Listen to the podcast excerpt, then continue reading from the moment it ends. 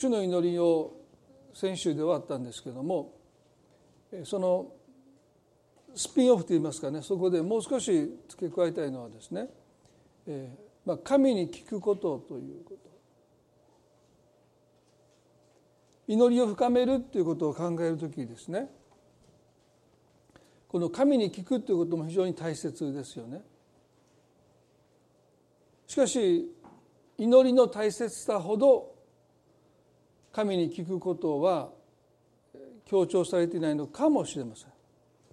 書店に行けば祈りの本はたくさんあるんですけども、まあ、神に聞くという本はそんなにないように思います。多くのクリスチャンたちが毎日祈ってないということに対して何か心を責められるものを感じてるかもしれないでも神に聞いていないということに関して同じような責めを感じるクリスチャンはそう多くないと思います。ですからどこかで私たちは祈るということはすごく大切だということをですね、まあ、身をもってまた経験を通して教えられてるんだけどももう神様に聞くということそのことの大切さというものは少しこう見落とされてるんじゃないかなとさえ思います。また社会的にですね祈るということはもう日常の中に溶け込んでる。んですね。ですからテレビでも公共の場でも、えー、特に祈ることに関して制約はないんだけども神に聞くっていうことはですねなんとなくすごく宗教的で神秘的なものだっていうふうに思われているようにも思います。でも祈りの本質は神の語りかけの応答だと思います。ですから神の語りかけっていうものがなければそもそも祈りっていうものは存在しないように思うんですね。ですからまあ今週そしておそらく来週ですねこの神の語りかけに対して応答していくということが祈りなんだということをですねご一緒に考えていきたいというふうに思います。ですから祈りを深めたいと思うならば私たちはどう祈るかよりもどう神様に聞いていくのかということですね。神に聞くという心の姿勢を持つことが実は祈りを深めていくんだというふうに思います。そして祈りというものが神の音だということを理解していきますと、まあ、祈りというものが一方通行私たちの願いを神に聞いていただくという、まあ、一方通行の祈りからですね、えっと、この神との会話になっていくですから祈りは会話だというふうに言われるのはそのことのゆえですよねでもなかなか言葉のキャッチボールのように神様とこう祈りながら会話をしていくということはおそらく経験私もしたことがないし皆さんだって経験したことないんじゃないかと思いますね。まあ、聖書の中に登場する人物たちは、まあ、そういう言葉を交わすやり取りをする、まあ、そういう経験をしているわけですけどもまあ私の知る限りではですね本当に言葉のキャッチボールのような神様が何かおっしゃって答えてまた神様がおっしゃるようなですねそういうことをなさってる人はまあ私の知る限り一人もいないように思いますけれどもでもある意味で私たちはやっぱり神様と会話を交わしてるんだと思いますね。神様に応答してるんだと思いますね。でそれは私たちは神の声を聞いていないようで聞いてるからす。耳で聞こえるような音声では聞いてないかもしれない。でも私たちは体で聞いてるかもしれない。心で聞いてるかもしれない。あるいは私たちの身に起こる出来事を通して神の声を聞いてるんだろうと思うだからそういう意味ではね私たちは神と会話をしてるんだと言ってもいいと思いますですから全てのクリスチャンはある意味で神と会話をしながら生きているそう本人が自覚してなくてもですよ。ローマの10の17にこのように書いてますね。そのように信仰は聞くことから始まり聞くことはキリストについての御言葉によるのですとあります。信仰というものは聞くことから始まるんだと書いてます。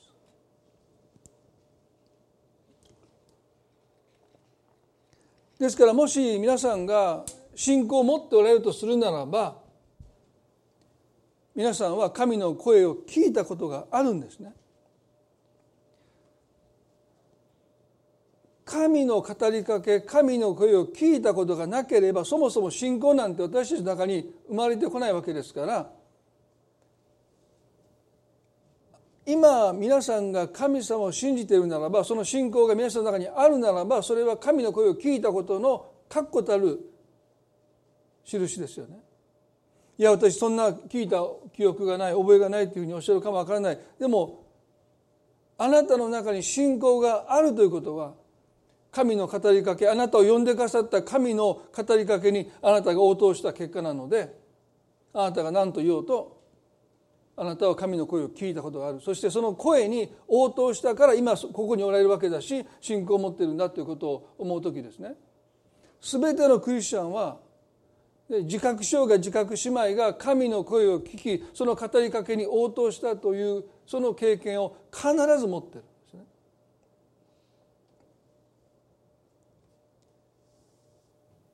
信仰とは私たちが何か努力して獲得したり研鑽を積んで得るものではなくて神の声を聞くことによって信仰は与えられるんだということをまず心に留めたいと思いますね。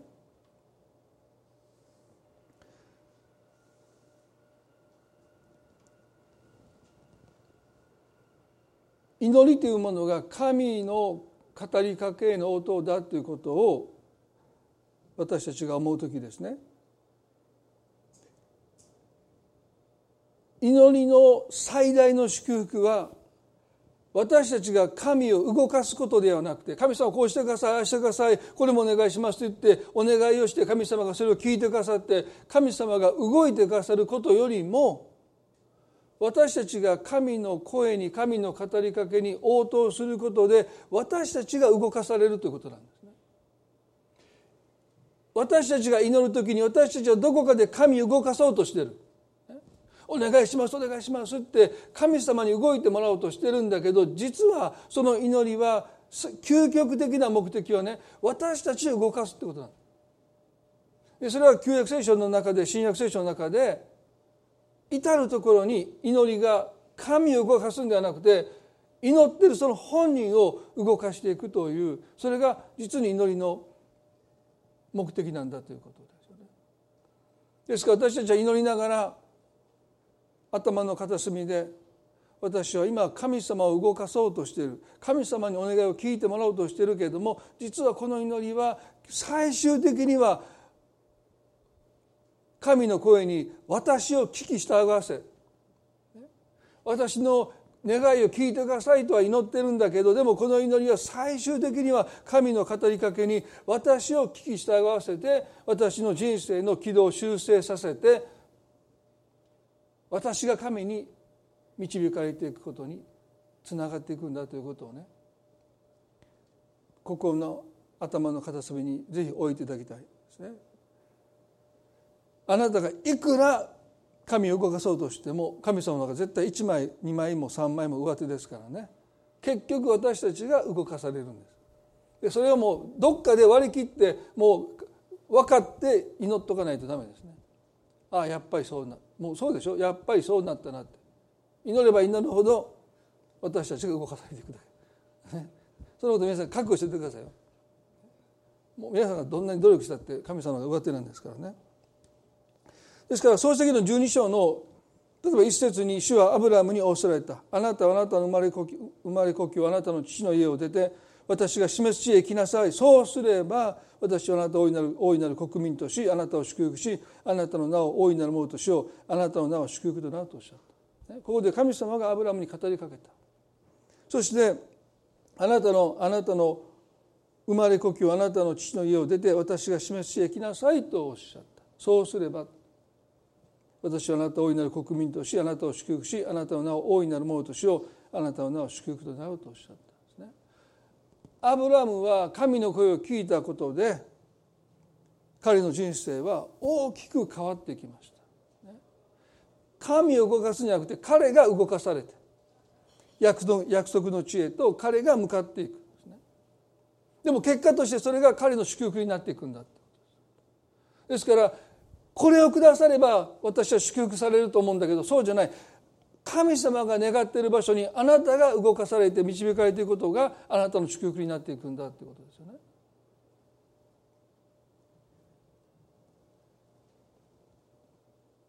神の語りかけを聞くときに私たちはそれに応答します。祈りっていうのは神の語りかけの応答なんですね。そしてもっと大きく言えば私たちの人生が実は神への応答になっていく。ですから私たちの人生そのものが祈りなんです。小さく捉えると、まあ、私たちが神の前に祈る言葉かもわからないですね。でも祈りの大きさというかそれは神への応答としての人生そのものなんですねですからあなたの皆さんの一人一人の人生は実は神への応答という意味においてはそれは祈りなんですね。私そうやって祈りに生かされてるんだ。神の声を聞く、まあ、それが私たちの人生をどれほど大きく変えていくのかですよね。まあ、私も神の声を聞いたことで今牧師になりました。礼拝の中で私はあなたに御子イエスを与えたではないか。あなたは何をするのかという声を聞いてですね私はもうテクスタイルデザインの仕事を辞めてそして牧師になる決心をしました、教会の誰もが僕が牧師になることを予想もしてないし期待もしてなかったですね。うちの家族だって。兄弟の中で一番牧師にならないと思われたのは私ですからね。で先週も高校時代の友達と会いましたけどもこれで4回ぐらい連続で会ってるんですけど毎回言われますよ。何でお前が牧師してんだって。牧師ってのは優しい人がするんやろって。いろいろ言われました。懺悔したんかって。あの時のこと。いやもう全部忘れてるんですよ。僕も本当に子供の頃からもうまっすぐに生きてきたって自分で記憶を書き換えたんでね。で彼らの記憶が書き換わってないのでもうお前が牧師やっててもう何回聞いても信じられへんってまた言われてる。僕の中ではもう腹も立たないですよ。なんかもう記憶が書き換わってるのでもう何も罪を犯さないでまっすぐに生きてきたっていうそういう歴史を自分で書き換えたんでね。もうでも振り返ってみると言われたのを思い出してるとあ結構いろんなこと知ってたなと思うんですけどまあでもね牧師になるなんていうのはその後言ってた教会の今彼も牧師になってるんだけど彼だって僕に言いましたからね会った時に「いや豊田さんが牧師になって僕あの時もうその時僕ちゃんと教会にも行ってた時ですよ、ね、夢にも思わないって、ね、お前に言われたくないわと思いましたけどね。いや僕も思わなかったって言いましたから自分でね。でその私が牧師になってそしてメッセージを皆さんが聞きに来てるっても不思議ですよね。神様不思議なことなさいますよね。神の声を聞いてしまうと私たちの人生大きく変わっていきますよね。それはその声に応答していくと私たちの人生は導かれるからですよね。そうやって私たちは信仰生活を歩んでいるんだろうというふうに思います。神に聞くということを私たちはやっぱり大切にしたいですよね。信仰生活の最も大切な部分じゃないでしょうか。ヨハネの一章の一節にこのように聖書に書いてますね。初めに言葉があった。言葉は神と共にあった。言葉は神であったとあります。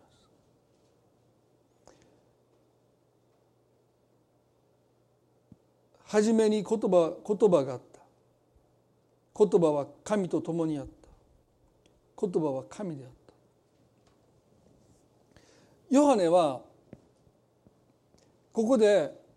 この言葉がイエスだということを福音書の中で教えます。なぜ彼はね初めにイエスがおられた。イエスは神と共にあった。イエスは神であったと言えばいいんですよね。なのに言葉になぜ置き換えて初めに言葉があった言葉は神と共にあった言葉は神であったとそんな回りくどいというかね言い方をするのかというと彼が伝えたかったことは言葉は神であったというこの神様の言葉は神様ご自身なんだということをヨハネは伝えようとしている。私たちは神の言葉と神と同じだってどれだけ思っているのか。例えば私たちは自分の言葉と自分が一緒だとは思ってないですよね。言葉は言葉私は私ですから私の言葉が私だなんて思ってる人はまずここにいないと思います。私もそう思ってないし。でも聖書は言葉は神であったと言うんですよ。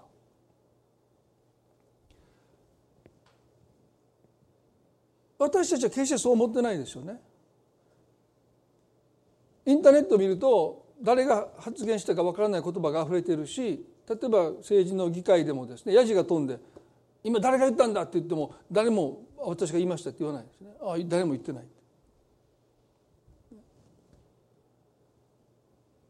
自分の言葉に多くの人は責任を持たない。そんなこと言いましたっけ？ってなっちゃう。言霊っていう言葉ありますね。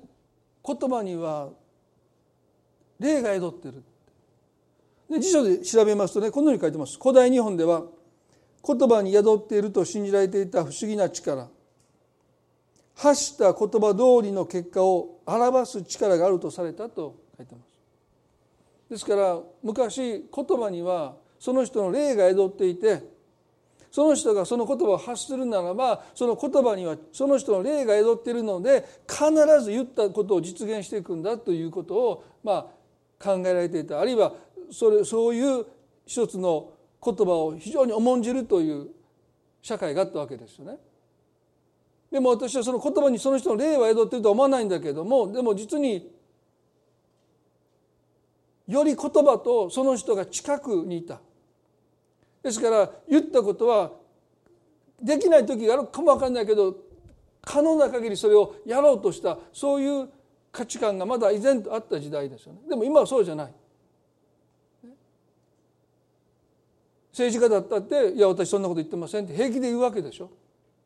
で後になってね「ああ言いました」って責任取るのかって取らないわけですよ。職務を全うしますっていうだけで終わっていくそれで別に別に何も変わらないですよね。非常に軽い時代に私たちは生きている。イザヤの55の11に神様はこのようにおっしゃいました。預言者イザヤを通して神はこのようにおっしゃったそのように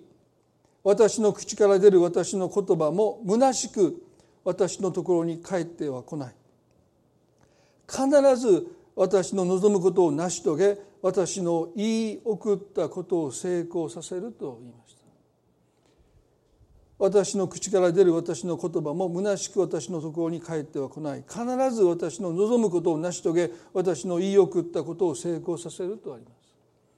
何か言霊で古代の日本人がその言葉に持っていたリスペクトですね。そこには霊が宿っていて不思議な力が宿っていてその言葉は必ずことを成し遂げていくんだという、まあ、そういう種の敬意というかリスペクトがあったこのイザヤの55の11ではまさにそれが神様の言葉に当てはまるんですね。神様の言葉は虚しく帰ってこない。あダメでしたこれこれの理由でできませんでしたっていやもうこれはどうにもなりませんでしたそんなふうに虚しくは絶対に帰ってこないってイザヤ言うんです。私の必ず私の望むことを成し遂げ私の言い送ったことを成功させるヨハネがイエスのことを言葉って言ったのはねまさにイエスは十字架の上で完了したとおっしゃって息を引き取った。まさに神から発した言葉なるキリストがこの地に来てくださって幾多の困難がありましたけれども最終的には十字架の上で私たちの罪の償いを全て終えてくださって完了した私の霊をあなたにお委ねしますと言って息を引き取られたまさにそれは神様の言葉が虚しく返ってこない必ず神が望まれることを成し遂げるということの、まあ、一つの表れですよね。皆さん私たちは神の言葉と神とを等しく見ているでしょうか。アモスという預言者はですね神の言葉を聞くことの飢饉が来るということを聖書の中で語りました。神様の言葉が軽く扱われていく。いやそれは神なんだって聖書が言うのにいやそこを私たちは私たちと言葉を私たちが切り離していくように神の言葉と神様が切り離されて神の言葉が虚しくされていくそういう飢饉が来るんだと言いました。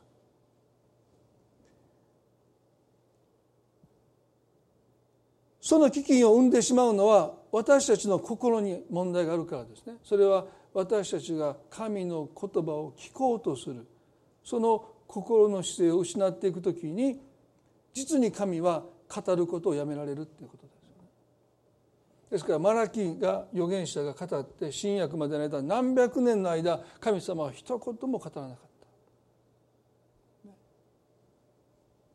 預言者は現れませんでした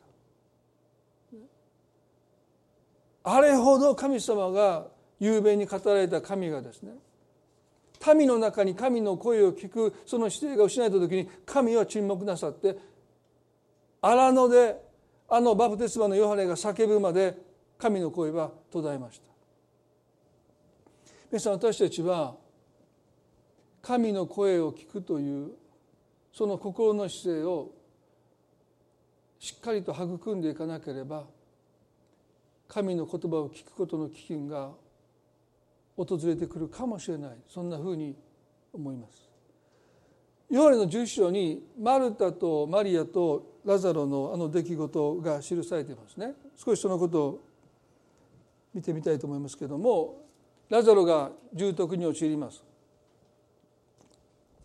マルタとマリアがイエスをイエスのもとに使い送ってあなたの愛した者が今病で苦しんでいます。早く来てください。でもマルタとマリアの予想に反してイエス様は一向に来てくださらない。息が楽になってどんどんその息が弱くなってついに息絶えた。でもまだ体にぬくもりがあるから今来てくだされば弟ラザロは生き返るかもわからないってそんな期待を抱いたかもしれませんけどその日イエス様は来てくださらなかった。次の日もう体冷たくなってるけどまだ一日経ってるから。まだもしかしたらイエス様だったらこの息息を引き取ったこの弟そう思ったかもしれない。でもイエス様は来てくださらなかった。葬儀が終わって墓に葬って4日経った時にイエス様が来てくださった。ヨーレの11章の20ではマルタをイエスが来られたと聞いて迎えに行ったマリアは家で座っていたあのイエスが愛されたマルタもマリアも、ね、マルタは迎えには出迎えには来ましたけどマリアは家から出てこようとしなかった。それほど彼女をイエスに失望していた。悲しみに打ちひしがれていたということですよね。皆さんねクリスチャンの方がより深く失望しますよね。神様を知らない人は例えばねマルタとマリアがイエスを知らなかったならば弟のラザロが不治の病に侵されて息を引き取ったら悲しみますよ。でももう仕方ないと思う。でもこの病を癒すお方がいてその方が自分たちを愛していてくださっていて。そしてすぐ近くにいてくださるのに来てくださらなかったということがどれほど大きな失望をこの2人の姉妹に与えたのかですね。ですからクリスチャンの方が実は神に期待している分だけ失望も大きいんだということを私たちは覚えておかないいやクリスチャンだから信仰があるから私たちはそんなに深く失望しないんだ絶望してない。逆なんですね。神様を信じてるから。神様が愛してくださっていることを知ってるからこそなぜですかというこの失望ははるかにクリスチャンの方が大きいですよね。だからマリアは普通だったらね出迎えますよ。でしょ？普通だったらわざわざ足を運んでくださった人がいるならばですね家から出て行ってイエスを迎えるはずですけど彼女家から出ようとしないんです。マルタもイエスを見た時ですね挨拶の言葉を語る前に「主よもしここにいてくださったなら私の兄弟は死ななかったでしょうに」と悲しみをぶつける。まあこれがクリスチャンの恵みなんだろうと思いますね。神様に悲しみをぶつけることができるマリアも後で後から出てきて同じことを言いました「主よもしここにいてくださったなら私の兄弟は死ななかったでしょうに」とマリアもイエスに悲しみをぶつけます。イエスは黙っておられた。そして彼をどこに置きましたのか置きましたか11の34で尋ねられた。イエスは墓の前に立って涙を流されてその石を取り除けなさいと。すると姉のマルタが「主をもう臭くなっておりましょう。4日にもなりますから」とイエスを遮る。しかしイエスはマルタの遮ったその言葉を意にも返さずに大声で叫ばれました。ヨハネの11の43ですねラザレを出てきなさいとおっしゃる。当時その場に居合わせた人たちはこのイエスの姿を見て何を思ったでしょうか。主よもしここにいてくださったら弟は死ななかったでしょうにと泣き崩れるこのマルタとマリア。どうしてすぐ来てくださらなかったんですか？何が弟の命よりも大切な用事があったんですか？と泣き崩れるその二人に対してイエスは非常に動揺されて。何か自分の失態を、ね、まだ命があるだろうと思って来てみたらもう亡くなって4日も経っていた。まあメールもない、ね、もちろん電話もない。ですからまだ生きてるだろう。そう思って来たらもう亡くなってた。だからイエスはそれを取り繕うかのようにですねわざわざ墓の前まで行ってまあいわばデモンストレーションというかね。ラザロ出てきなさいなんて言ったところでそれは死者を愚弄することだしもう4日も経ってやっと弟の死を受け入れたその姉妹の悲しみを蒸し返すかのような行為ですよね。ほっといてください。もう弟は知りました。もう臭くなっています。もう彼が死んだことを私たちは今受け入れようと努力してようやくその死を受け入れ始めた時になぜそんなことをおっしゃるのか。死をラザロ出てきなさいですから誰の目にもイエスがなさっていることは、ね、歓迎される尊ばれることではなかったと思います。常軌を逸した行為ですよね。何をこの人は言ってるんだって。墓に向かってラザロを出てきなさい。44ではすると死んでいた人が手と足を長い布で巻かれたまま出てきた。彼の顔は布切れで包まれていた。イエスは彼に言われた。ほどいてやって帰らせなさいこの「すると」というですねそこに居合わせた全ての人の予想に反して死後4日経っていてもう腐ってるはずのラザロが布切れに巻かれたまま墓から出てきたというですね皆さんこの時の人々の反応はですね聖書は何も書いてないんですけど行間を読みますとですね誰も近づいていかなかったですよね。マルタもマリアもあれほどイエス様に悲しみをぶつけたのに目の前に弟が出てきたらですね多分引いたと思いますね。あるいはもうあんなに泣いたのにね墓から弟が出てきたら誰も近づかなかった。あるいは全身あのエジプトのミイラみたいにねこう手も一緒に巻く巻いたら彼は起き上がれないので出てきなさいって言っても墓の中でグッてこう、ね、イエス様出てこいって言うけどそうでしょ？だからほどいていなさいってことはそれは誰かにほどいてもらわないと自分ではほどけないのであれがもうエジプト式だと本当にね生き返ったのに出てこいってであ墓石締められたみたいにね。あのそういうことは起こりうるかもわかんないと思うんですけど彼の場合は体と手を別に巻いたのでまあ自分で立ってね。でも顔な顔も巻かれてるので多分皆さん目をつぶって歩いてる歩いてみてくださいね。途中から怖くなると同じでもう多分彼もどこまで出ていっていいか分かんないから出てきたんだけども見えないわけですからね、まあ、立ち尽くしてた。でも誰も近づいてこない。だからイエス様がもう見かねてですね。ほどいてやって帰りなさい。こんなことあるのかなって私たちは思うんだけどラザロの側からするとですね出てきなさいって言われて出ていかないという選択肢がないんですよ。不思議ですね。主が4日経ってますからってそう関係ないんですね。神様が出てきなさいって言われたらいやもう主をラザロが墓の中でね もう主が主が4日経ってますから無理ですっていう選択肢がないんですよ。皆さん笑ってるけどそうなんですよ。神様が出てこいって言ったら主が10日経ってても出ていかないといけないんですよ、ね、言葉が神であったということはねこの方が出てこいって言ったら誰も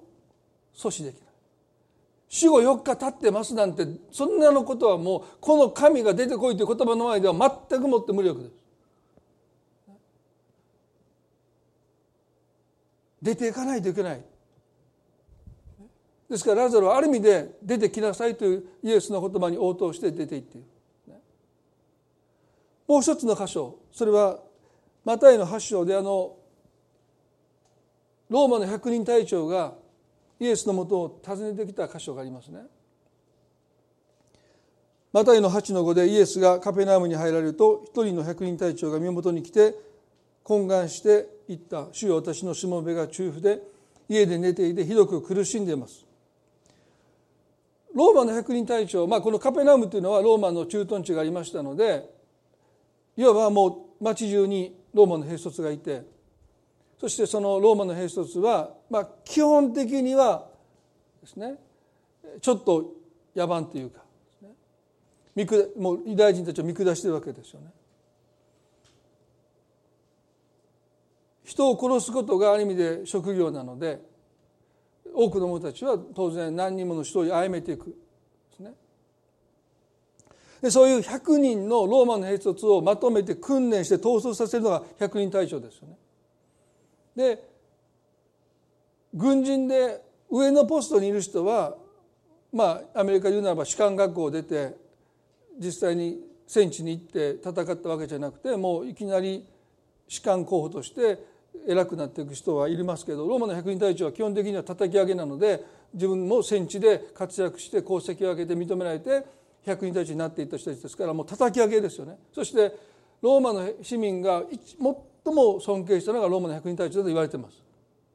ねまあ、人格者であり屈強なそういう兵士でもあった。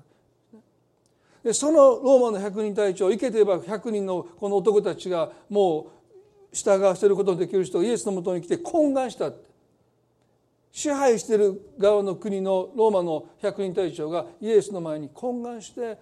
こう言うんです「主よ私のしもべが中腹で家に寝ていてひどく苦しんでいます」どうか助けてください。お力をお貸しくださいって彼の方が頭を下げてる。するとイエスはね行って直してあげようって言いました。しかし役人隊長は答えていった。主よあなたを私の屋根の下にお入れする資格は私にはありません。ただお言葉をください。そうすれば私のしもべは治りますと言いました。行って直してあげようとイエスがおっしゃったのに彼はこう言うんですね「主よあなたを私の屋根の下にお入れする資格は私にはありません」って。支配する側ですよ。百人隊長イエスに向かって「あなたは私の家の屋根の下にお入れする資格が私にありません」ただお言葉をください。そうすれば私のしもべは治りますと言いました。なぜ彼はそう言い切れるんでしょうか。あのイザヤの55章の予言のあの予言というかあのイザヤの言葉を彼が聞いたことがあったからでしょうか。私の言葉は虚しく帰らないって。私が私の望むことを必ず成し遂げるというその言葉を聞いてたそうじゃないですよね。聞いたこともない。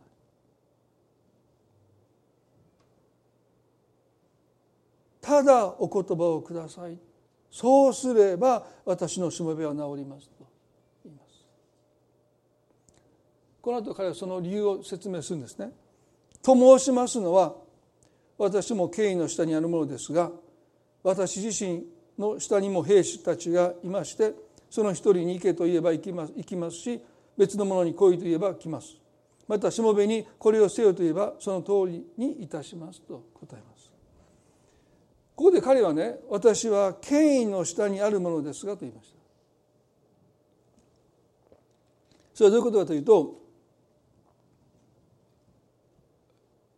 私はローマ皇帝の権威のもとにいますそして私が何かを命令する時まあ主要で、ね、プライベートで言うのは別ですよ。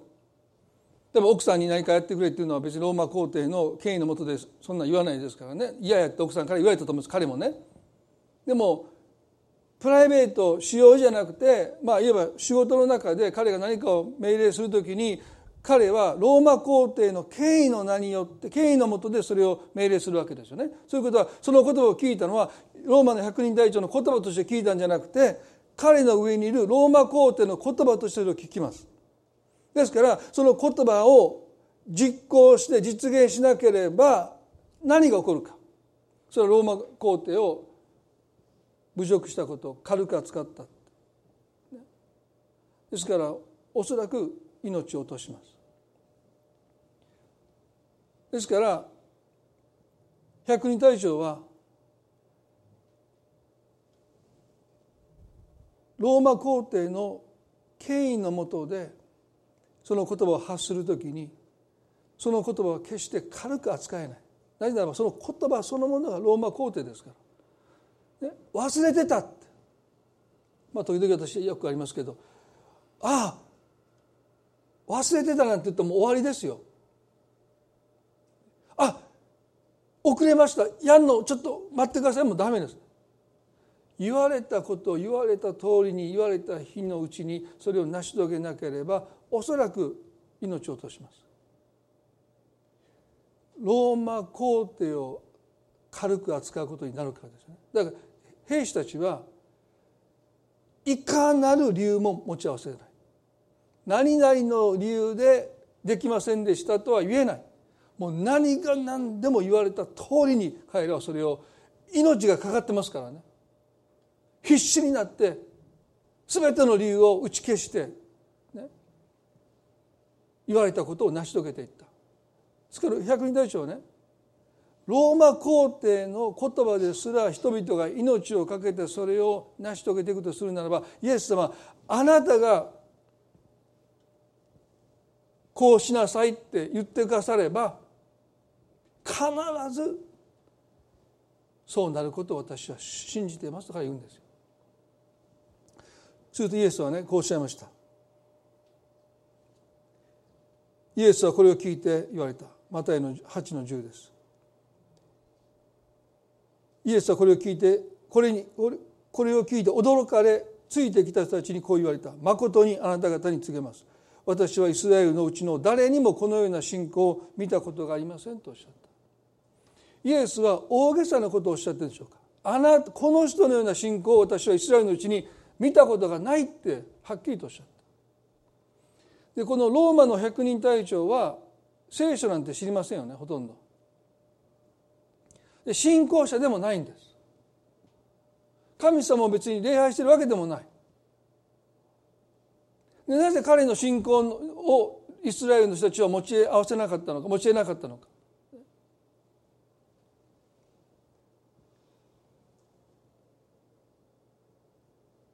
信仰って一体何なんだろうと思いますね。どれだけ聖書をよく知ってるか。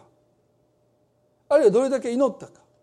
どれだけ教会に通ったか。どれだけ熱心なのかということはあんまり関係ないみたいですね。それは信仰とは聞くことによって聞くことによって始まると書いてますように神の言葉に対する尊敬です。リスペクトですよね。ですから彼は聖書をほとんど知らない。神様はどのような方なのかもほとんど分かってない。でも少なくともイエスの言葉に対して彼はイスラエルのどの人よりも敬意を払った。だからあなたをわざわざ私の屋根の人にお入れする資格が私にないのでただお言葉をください。それでもう十分です。私のしもべは必ず治りますと。彼は言い切っている。これが皆さん信仰なんですね。神の言葉に対する私たちの敬意です。神がどのようなことなのかよく分からなくても聖書がよく分からなかったとしてもでも神様の言葉に対してそれを神と等しく扱う神言葉は神であったと聖書が言うようにその言葉を神と等しく扱っていく神と等しく敬意を払っていくということが実は信仰なんだ。イスラエルの人たちは神様を敬うと言いながらその言葉を軽く扱いました。でもこの百人大将は神のことをよく分かっていないのにもかかわらずその言葉を誰よりも重く受け止めた。神の言葉を本気で求めた。私にあなたのお言葉をくださいって。本気になって必死になってその言葉を慕い求めた。ただお言葉をください。マタイの8の13でそれからイエスは百人隊長に言われた「さあ行きなさい。あなたの信じた通りになるように」するとちょうどその時そのしもべは癒された。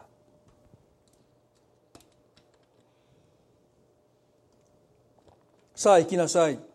あなたの信じた通りになるように。百人隊長の中に今信仰が与えられたんですね。あなたの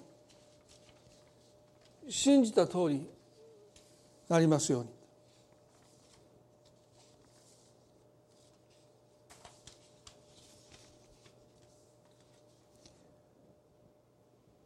信仰は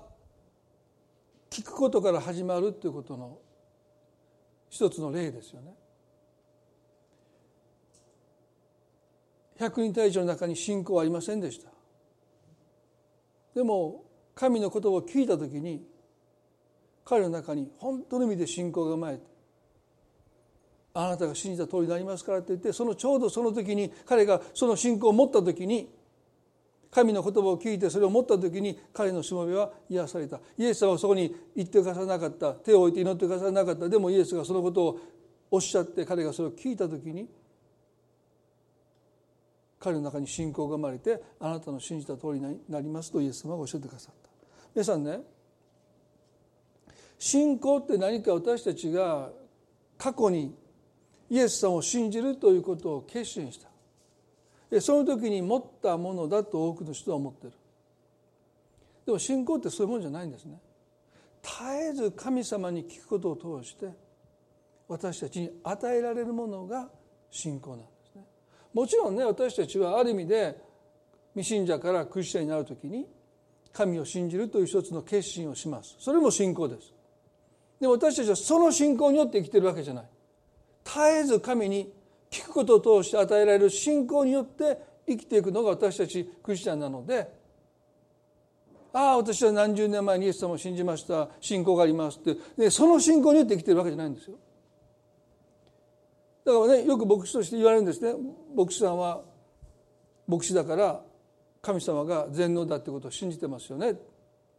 だから教会の皆さんの中にいろんなことがあってもまた私自身の中にも私の家族の中でもいろんなことが起こった時にもう私は何の疑いもなく、ね、神様が全能だから大丈夫だっていうふうに信じてるかというとそんなことないですよね。不安になるし恐れも恐れも覚えるし疑いもしますよね。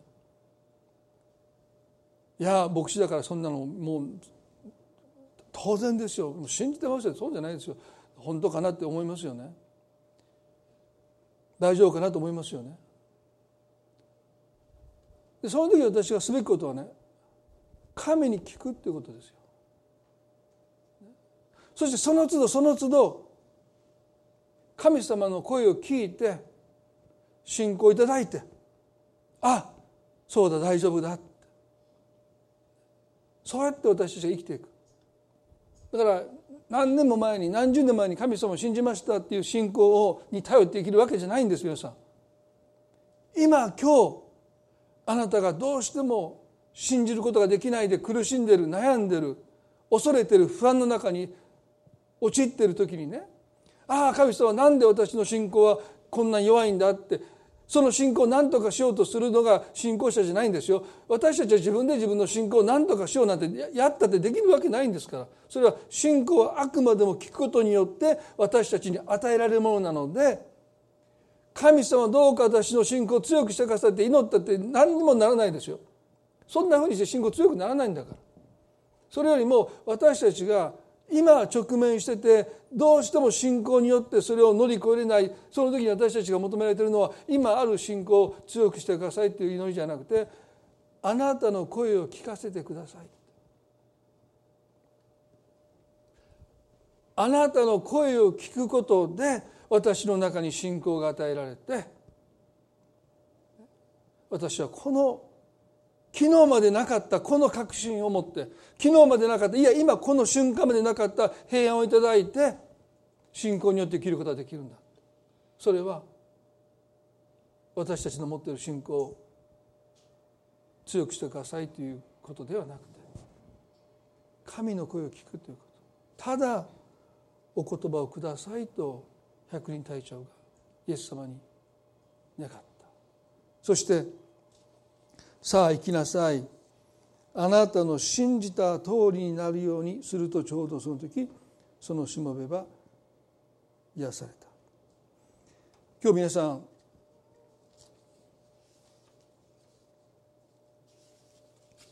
どうしても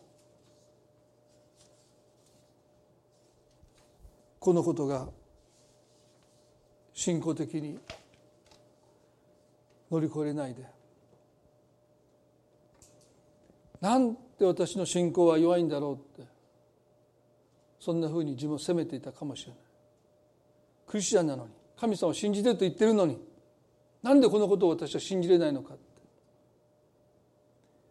まあどうぞご自分を責めることをやめていただきたいですね。そんなふうにして私たちは信仰を持つんじゃないからですよね。ただただ神様あなたの声を聞かせてください。ただお言葉をください。でその時に神様はあなたに語ってくださると思います。それは声なき声かもしれない。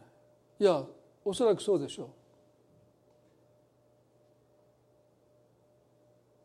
心で聞くのか体で聞くのか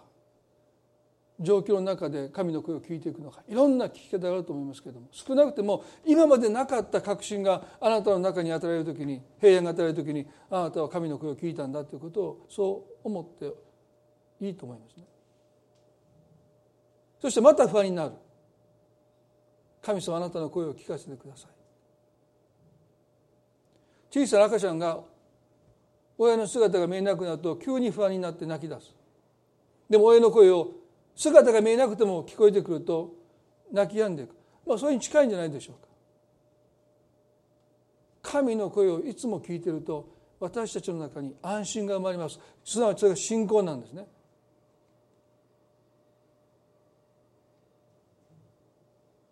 神様が大丈夫で言ったら絶対に大丈夫なんだ。という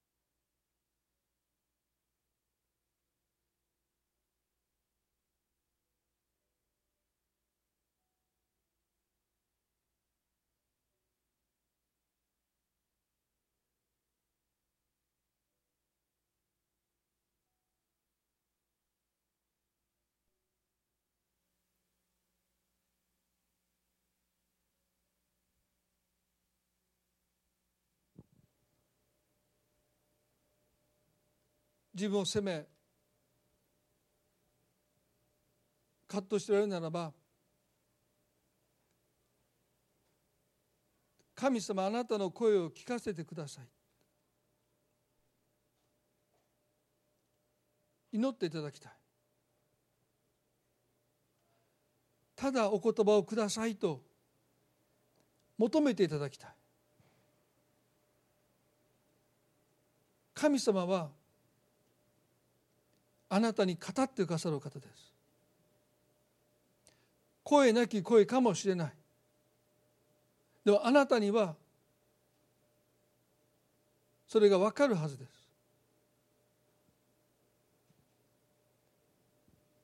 あなたの中に確信が与えられ平安が与えられ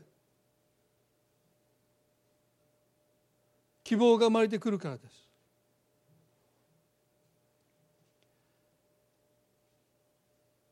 今一緒に祈りたいです。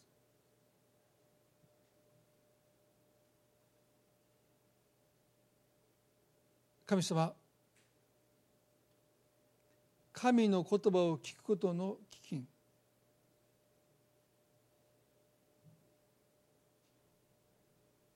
人々があなたの言葉を聞こうとしなかった時あなたは語ることをやめられました。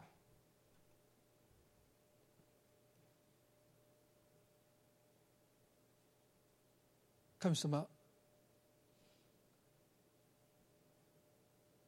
信仰は聞くことから始まるということを今朝もう一度私たちは心に留めたい。あくまでもあなたが語ってくださったその言葉を聞くことで私たちの中に信仰が生まれます。頑張って信仰を持つんじゃない。あなたの声を聞かせてください。今日それぞれがそれぞれの状況の中であなたの声を聞く必要があると思います。いろんな声でしょう。恐れるな。あるいはあなたを愛している。あなたのことを喜んでる。生きなさいという声かもしれない。それぞれ必要なあなたの声を聞かせてくださるように。そしてその声を聞いた時に私たちの中に信仰が生まれます。あなたの言葉は虚しくあなたに帰らないという信仰です。私の権威じゃない。私たちはその言葉の権威の下にいるものであってもはや私がどうこうしない。あなたの言葉が決して虚しく帰らないという確信です。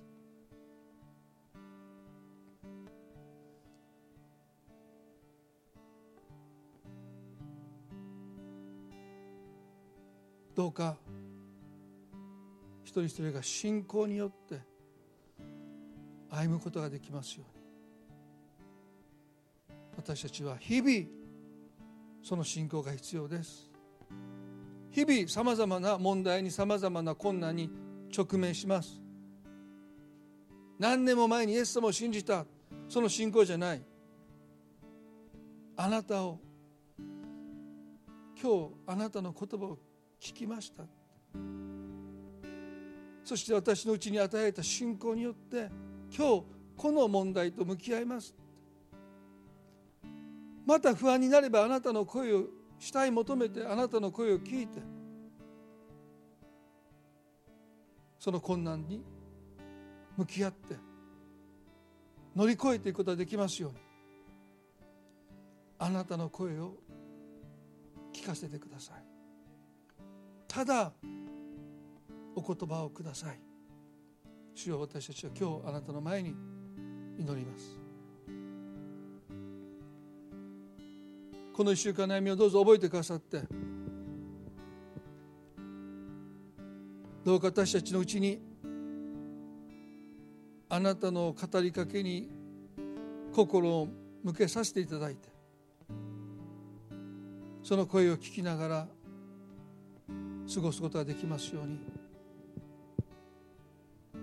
その恵みに預からせてくださるように祈ります。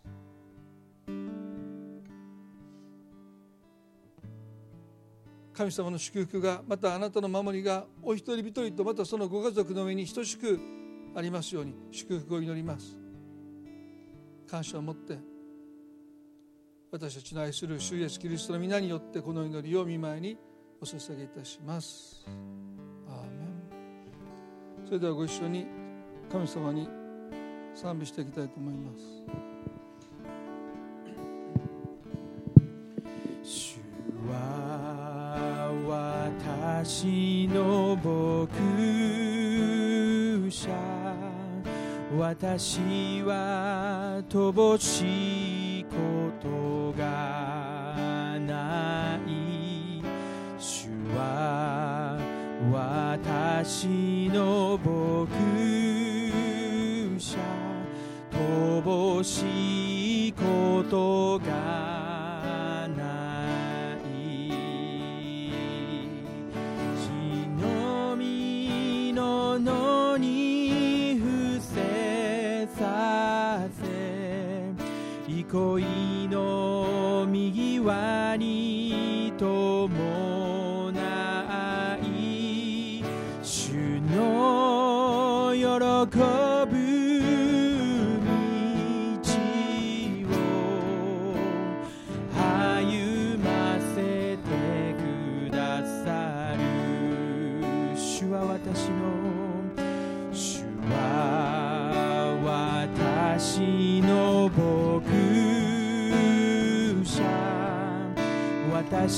は乏しい。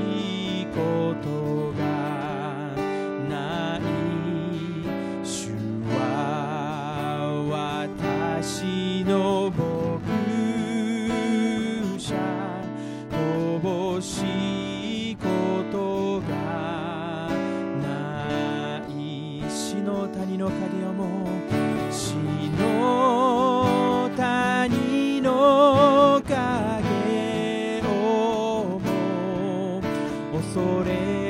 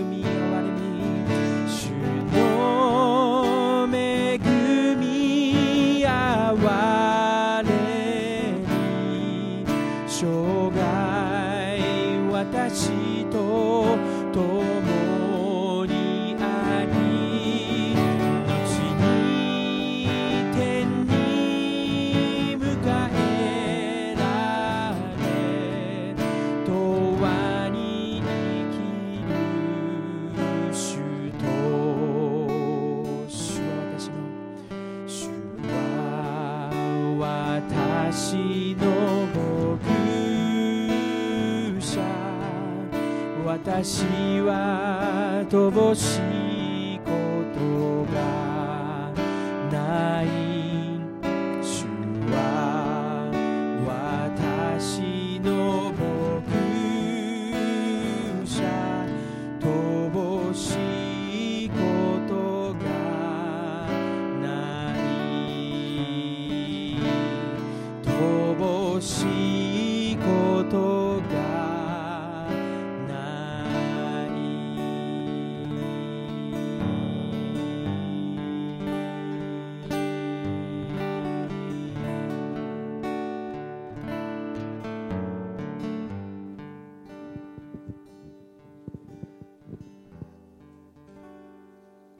先週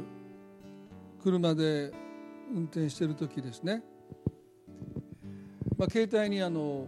ポッドキャストが入ってて、まあ、自分のメッセージを聞くことはほとんどないんですけど2017年のメッセージがねなんか操作間違えたんでしょうけどこう車のラジオから音声が出てでずっとまあ運転中でしたから携帯触って止めることもちょっと次の進行まで聞いてたらですねあの本当にこんなこと自分でメッセージしてたのかっていうすごいなってね。誰のメッセージじゃないかと思いながらですね自分で励まされてその希望を持つということはね限りなく心を広げてありとあらゆる可能性に心を向けていくことだって。そんなこと自分で言った記憶全くないですよね。どこのやつパクっていたかなと思いながらですね。でもその時ちょうど私いろんなこと考えててあこれがダメだったなっていうのでね。すごくすごく狭く心がなってたなと。あそうだ本当に希望を持つということはこれがダメだったらこれこれがダメだったらこれこれがダメだったらこれもう限りなく神様の可能性に心を開いていくことなんだっていうこと。ああこんなこと自分で言ってたんだと思いながらでもそれで自分がねまさにそれは私にとっての神様の語りかけだったんですよね。それで新たに信仰が与えられてあきっと大丈夫だってですから今日のメッセージを聞いてあるいはいろんなメッセージを通して皆さんも神の声を聞いておられると思うんですよね。説教する私自身も自分の言葉を聞いて今までなかったもの確信が与えられたっていうちょうどこの今週経験して。ですからもう皆さんそういうことをすでに経験なさってると思う。もう私よりも熱心にメッセージ聞いてくださってる方に僕は本当に敬意を払いますね。何回もこんな聞くようなメッセージないのにいや何回も聞いてくださって何月何日のあのメッセージって言われても僕に言われても覚えてませんからそうだね。でもそうやって神の言葉に聞こうとするその姿勢に対して神はやっぱり語ってくださる。そして